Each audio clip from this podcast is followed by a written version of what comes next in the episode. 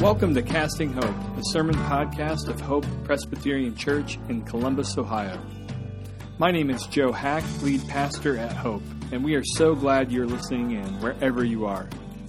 In this moment of social distancing, we hope that our audio and streaming resources meet you where you are at and help you stay connected to God and to His promises. Uh, we're continuing our fall sermon series called Resolute uh, tenacious faith for tenacious times. Uh, these are tumultuous times, but it helps us to know in this moment uh, that what we are experiencing is actually nothing new. In fact, the Apostle Peter tells his church, he says, When hard times happen, when times of upheaval come, do not be surprised as if something strange is happening to you. And we at Hope want you to know the same thing. We want to say the same thing. Uh, the tumult that we are experiencing feels surprising, it feels strange, but as we look across God's story and as we look across even um, our own near history, uh, it's not the exception, but it's the norm. And so the question is not, will we ever experience upheaval in this fallen world? The question is, how do we hang on to God and to His promises when we do experience upheaval? To answer this question, we've been looking at key moments um, in God's uh, in, in, Scripture, in the history of God's people, times when they went through extraordinary times of upheaval. And last week, uh, we looked at the Exodus community. Uh, this week, we are going to fast forward to the exile community.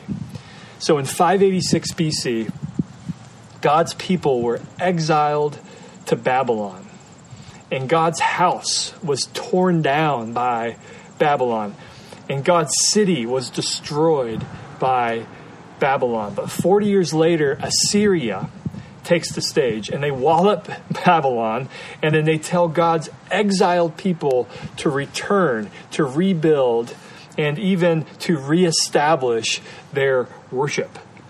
All of this really in the span of 60 some years, uh, in just one lifetime. Talk about tumult, talk about upheaval. Think about it. If you were my son's age, who's age 11, you would have been born in Jerusalem. You would have gone to youth group at the temple. Uh, you would remember Babylon attacking and destroying your city and your church, kidnapping you and your family against your will. This means you went to high school and college in Babylon. It means you, you spent most of your adult life uh, in Babylon as a stranger, never quite comfortable, never at home, never feeling safe. And then suddenly in your 50s, here comes another war, and then life as you know it changes. A new king tells you and your family you can go back to where uh, you came from, back to your childhood home. And by the way, you can also freely worship God at his temple. And so you pack up your belongings and you move back. Now, some of you hate moving and you hate change, but this is on a whole other level. So God's people move back, they rebuild, they resettle, and in walks Haggai, a prophet, someone who speaks for God authoritatively. And he has an authoritative word for them and for us this morning. We're starting in verse 1 of chapter 2 of Haggai. I'll read, you can listen along. This is the word of God. In the seventh month, on the 21st day of the month, the word of the Lord came by the hand of Haggai the prophet.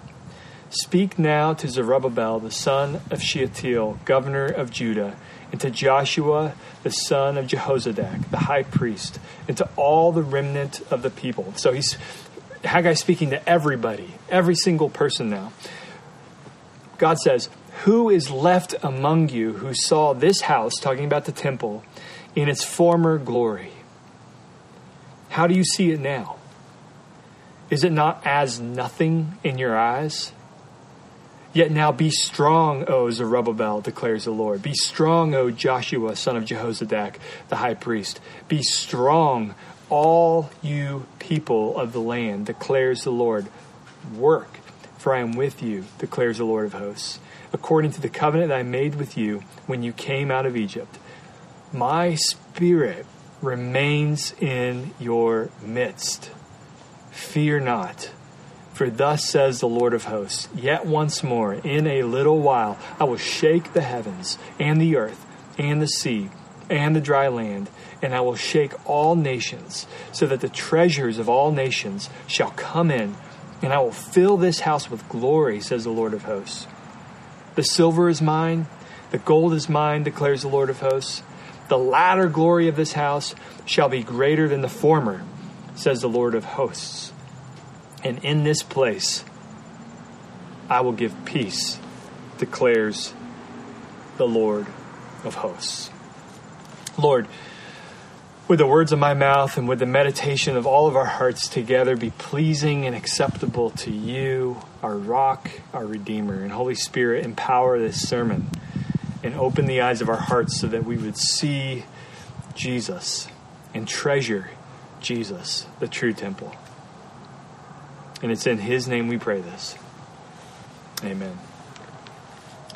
Well, whenever people ask me how I'm doing, I usually steal a line from Charles Dickens it was the best of times and it was the worst of times. And I, this is an idea that I stole from a letter I read in the beginning months of the pandemic. The best of times, the worst of times. The best of times, the past six months have enriched my life in so many ways. It's slowed down my, my life. It's made me appreciate the simple things that God has given me. And I could go on. Uh, it's also the worst of times. I mean, do I even need to make a list or give examples? It's been a rough six months.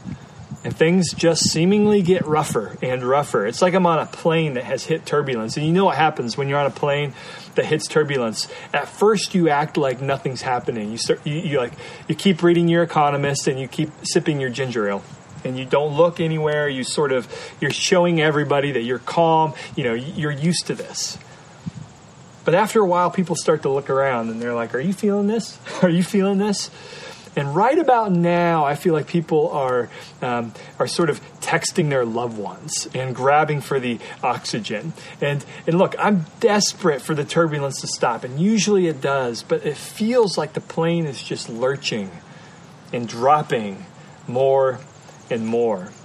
See, these are the best of times, and these are the worst of times. A perfect example of this dynamic uh, was our communion service last Sunday. I don't know if you were there, but in my experience, it was worshipful, it was joyful. It was amazing to see many of you in the flesh. It was amazing to finally share in communion. And yet, it was so sad. It was so sad. Here we are in a parking lot wearing masks, dispensing communion like a combination of FEMA and Chick fil A. Uh, it was the worst Sunday ever. It was the best Sunday ever at the same time. And that's just one example. And we can think of our own examples the best of times, the worst of times, extreme joy, extreme sadness at the same time. And this is what really is described for us in our passage this morning. God's people are so excited, can you imagine, to be worshiping again together in Jerusalem after a long exile. But God says in verse 3 of Haggai 2, if you take a look, he says to his people, Who is left among you who saw this house in its former glory? How do you see it now? Is it not as nothing in your eyes? The Jerusalem of their memory was glorious. The Jerusalem before their eyes was like a ghost town a couple weekends ago, I went to Fayetteville, West Virginia, and you can hike to these ghost towns, these literal ghost towns scattered across the base of the gorge. Um, at one time, not too long ago, really, uh, these were boom towns uh, because of the demand for coal. Now they're just abandoned. They're nothing but brick and foundations and rust. And this is essentially how Jerusalem looks and feels to God's people. And more importantly, this is how the temple looks to God's people beat down, junky, unimpressive, not worthy of God. Well, God essentially agrees here. He says, essentially, yeah, it doesn't look like much, does it? In fact, Zechariah the prophet, uh, he calls this moment the day of small things. It's small, it's unimpressive. The prophet Ezra, he gives us an amazing detail about this moment. He says in Ezra 3, and just listen along, or you can turn there if you like. He says in Ezra 3, and I'm quoting, and all the people shouted with a great shout when they praised the Lord. Why? Because the foundation of the house of the Lord was laid. Talking about this very moment. But many of the priests and Levites and heads of the fathers' houses, old men who had seen the first house, wept with a loud voice when they saw the foundation of this house being laid, though many shouted aloud for joy, so that the people could not distinguish the sound of the joyful shout from the shout of people's weeping. For the people shouted with a great shout, and the sound was heard far away. It was the best of times, it was the worst of times. It was a time of great rejoicing. They're finally returned. It was a time of great weeping. This is not the way it's supposed to be. And this might be how we feel about church today. Some hate it, some love it. Some have memories and can only cry. Some have hopes and can only rejoice. But either way, it's a commingled sound. And maybe it's a commingled sound within your very heart. Because God's house feels like it's in shambles. And so, what does God have to say to them? And what does God have to say to us today? He says two things in Haggai 2. He gives them an assignment and he gives them an assurance. And they needed both. And we do too. Let's take a look. So, first, the assignment. If you look at verse 3, God admits that things are bad. Now, listen, God, we serve a God who never spins the facts. But in verse 4, God says two very important pivot words. He says, Yet now. Yet now. Isn't that what we want to hear today? Yet now. Yet now. Yes, things are bad. Yet now. Yet now means that there's something ahead for us.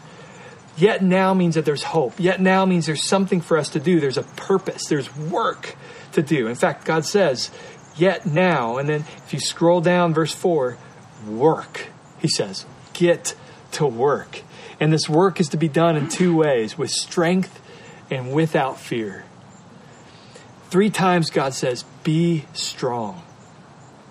To rebuild the temple, God is saying, will require all of their strength. They must leave everything on the field. Uh, when I ran track, and many of you maybe did as well, you would run multiple races in a meet. And so every time you ran a race, you always wanted to leave gas in your tank after the race. But here God is saying, spend it all. Spend it all as, as if this were the only race you have. Work with all of your strength. Leave it all on the field. Now, we today might not actually be building a literal physical temple, but because Jesus is the true temple, and because in Jesus we are the living temple, in whom the Spirit dwells, the church, we too have work to do. Paul says in Ephesians 4, he says that God gave leaders to the church. Why? Why?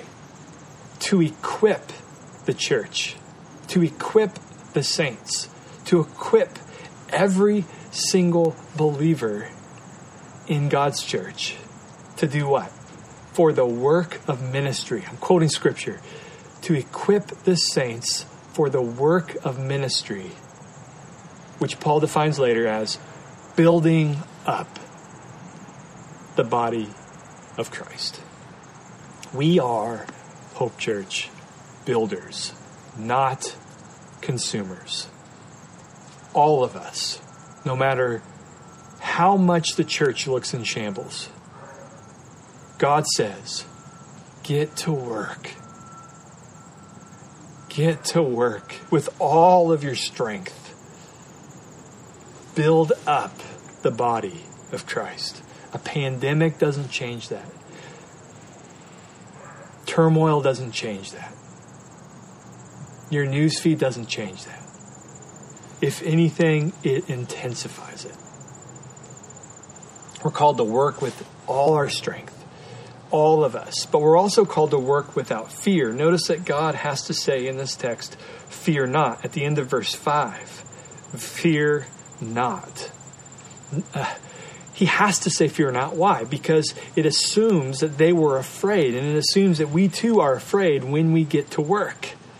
There's plenty to fear those days, there's plenty to fear these days as God's people. But when we anchor ourselves to our circumstances, we will be seized by fear, and we will work with fear.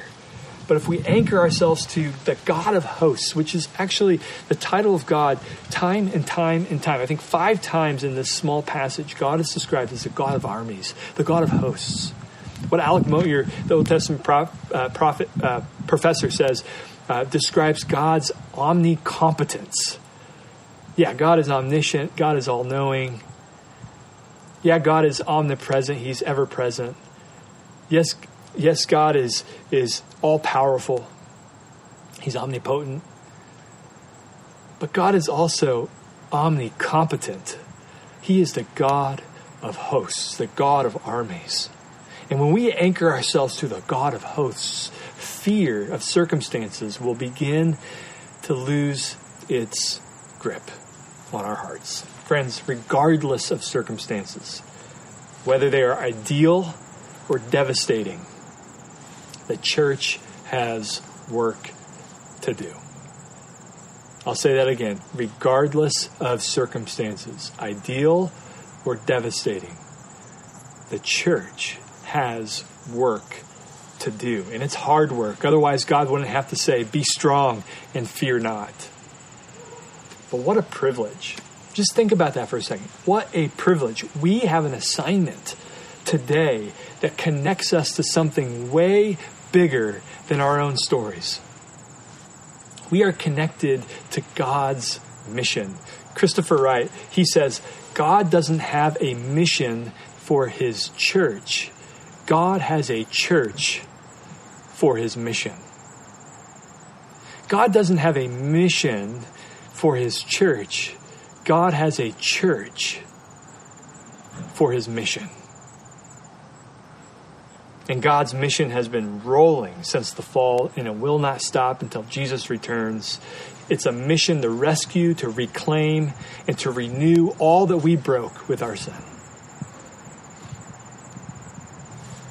And we're told here to get off the sidelines and into the field, all of you. And so this week, I, I just want you to pray this simple prayer God, what would it look like for me to become a builder not a consumer. God, what would it look like for me to get off of the sidelines and to spend everything and leave it all on the field? But that's not all God says. He says work. He says fear not. He says he says uh, be strong. But he does not leave us to do this in our own strength. He says work, and take a look at the text. He says work to be sure Look at the end of verse 4. For I am with you. That for is everything. It connects the command to work, the imperative to work, to the power source of that very work. It reminds us that we do not work hard in order to gain intimacy with God. We work hard because we have the only thing that matters intimacy with God. I'll say that again because some of us have the idea, the mistaken idea, that we must work hard to get intimacy with God. But the Bible is more subversive. It's, it turns that upside down and it says, no, no, no. By grace, you have intimacy with God, though you don't deserve it. And with that grace, you are now compelled and empowered to spend your life. You have everything you need intimacy with God. Therefore, you don't need anything from anyone, which is the greatest liberation. And now you can spend your life for the sake of the life of others. Did you hear that? That's the gospel.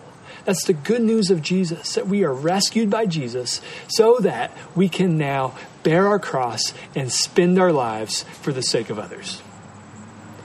We don't work hard to build up the church so that we have intimacy with God. We have it. Therefore, we work hard. God says, I am with you. Not, I might stick with you. Not, uh, not, yeah, maybe if you work hard, I'll be with you. No, he says, work for I am with you.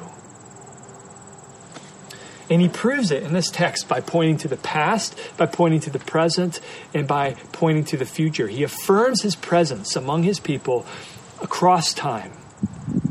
First, the past. God drew near. If you look at verse 4 again, God says, Remember, I was with you in the Exodus. I saved you by grace. I showed you my presence. What makes you think that I will withdraw from you now? And then he talks about the present.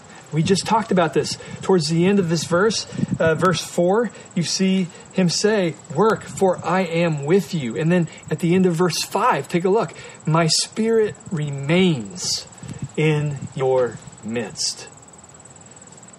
Verse 5 is one of the most astonishing verses in the Bible. The holy God, the God of armies, says to sinners, I remain. The God of armies says to you, says to me, I remain with you. He says to hope. He says to the church, I remain with you. You would think God would wait before he gave this promise or until his sinful people cleaned up their act. But no, this is the God of grace who remains when we don't deserve it. And then, third, he gives us a promise of the future. So he says, I was with you, I am with you, and then he gives us a promise about the future. He says, I will be with you. And he talks about this this this temple that will be built that will be better than the one that they're grieving right now. And let's not forget what the temple is. What is the temple? The temple is how God shows up. The temple is the mediating presence of God. It's how God moves into the neighborhood of sinners. The temple is the house of God. It's his presence. It's his felt presence among his sinful people. And so God is talking about a time, look at verse 6 and following, a time when He's going to shake things up. He's going to shake things up. And listen, when God shows up in power, the world shakes. Just, you know, do a Bible study on the world shaking and the heavens shaking. And every single time you're going to see God showing up. And so God is promising a day when He will shake things up. That's a biblical fact. He will shake things up and then He will build. He will build His house in a new, powerful way. In this verse, actually, he says three things will happen on that day. It will, it will draw in all of the nations, number one. Number two, it will be filled with his glory. And number three, it will result in true peace. Now, for the original audience, this promise gave them real hope hope that God's house in shambles would, in the nearish future, be better and this happened historically. Herod's temple, the temple Herod built uh, for God's people, was built later, and it was pretty great. People visit Jerusalem to this day to check out some of the remnants of this amazing temple. But guess who visited Herod's temple as a young kid, 500 years later after this text? Who felt quite at home at this temple, so much at home that he would eventually see himself as the true temple in flesh. It's Jesus. John says, Jesus tabernacled among us. Jesus templed among us. Jesus is the house of God, full of glory, full of peace. And Jesus, if Haggai promised a future temple that would draw the nations, Jesus is the true and perfect temple, isn't he? I mean, when Jesus was born, who came bearing gold, as this prophecy promises? The Magi, the outsider, the Gentiles, the nations came streaming to Jesus, the true temple, on day one. And on Pentecost, his spirit fell on the nations. And one day we will stand before Jesus as a great multitude that no one can number from every nation, from all tribes and all peoples and all languages. And if Haggai promised glory and peace would fill this house, then Jesus is the true and perfect temple. When Jesus was, was born, what did the multitudes, the hosts, the God of hosts that we've been talking about, what did this host say, proclaim when Jesus was born? Glory is what they said. Glory to God in the highest. And on earth, peace. Glory and peace among those with whom he is pleased. And if Haggai promised a greater temple, then Jesus is the true and perfect temple. Revelation 21, verse 22 and following, describes the day of his return, which is the day of, of, of renewal. It says, And I saw no temple in the city. Why? Why no temple? For its temple is the Lord God, the Almighty, and the Lamb. Just let this verse wash over you and the city has no need of sun or moon to shine on it. Why? For the glory of God gives its light, and the lamp is the Lamb. By its light will the nations walk, and the kings of the earth will bring their glory into it. Sound familiar? And its gates will never be shut by day, and there will be no night there. They will bring into it the glory and the honor of the nations. Listen, the only way we will work with radical abandon is if we first accept and are melted in our hearts by this assurance of radical intimacy. This is Eden restored. When, when Adam and Eve walked without shame in the presence of God. What we're promised here in Revelation is Eden restored. The temple was an echo of Eden and a foretaste of that day. And that day is as sure as Jesus is risen. And he is risen indeed. We have a future hope. Have you accepted that? And if not, what are you waiting for? Have you accepted this gift of grace? What are you waiting for? It's laid on your lap for you to take. Take it. Trust Jesus, who invites you to a mission greater than yourself, who says essentially, work. Go and make disciples of all nations, baptizing them in the name of the Father, Son, and Holy Spirit, and teaching them to obey everything I have commanded you. But this same Jesus gives you the only assurance you need in life. And surely I am with you always to the very end of the age. Friends, we have work to do. We have work to do. But we have the only assurance that we need God is with you, He is with us. And He will never leave us to the end of the age. And so, God, we do abandon, we surrender ourselves to your mission. You called us to your church for your mission, and we gladly partake. Thank you for your presence and your promise that that presence will never go away.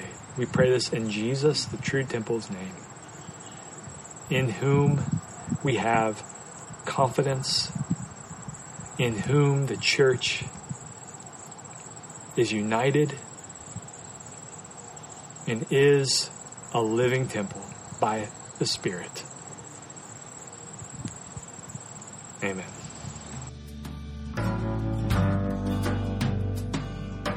Thanks for tuning in. For more information about our church and for more resources like this, visit our website at hopechurchcolumbus.org.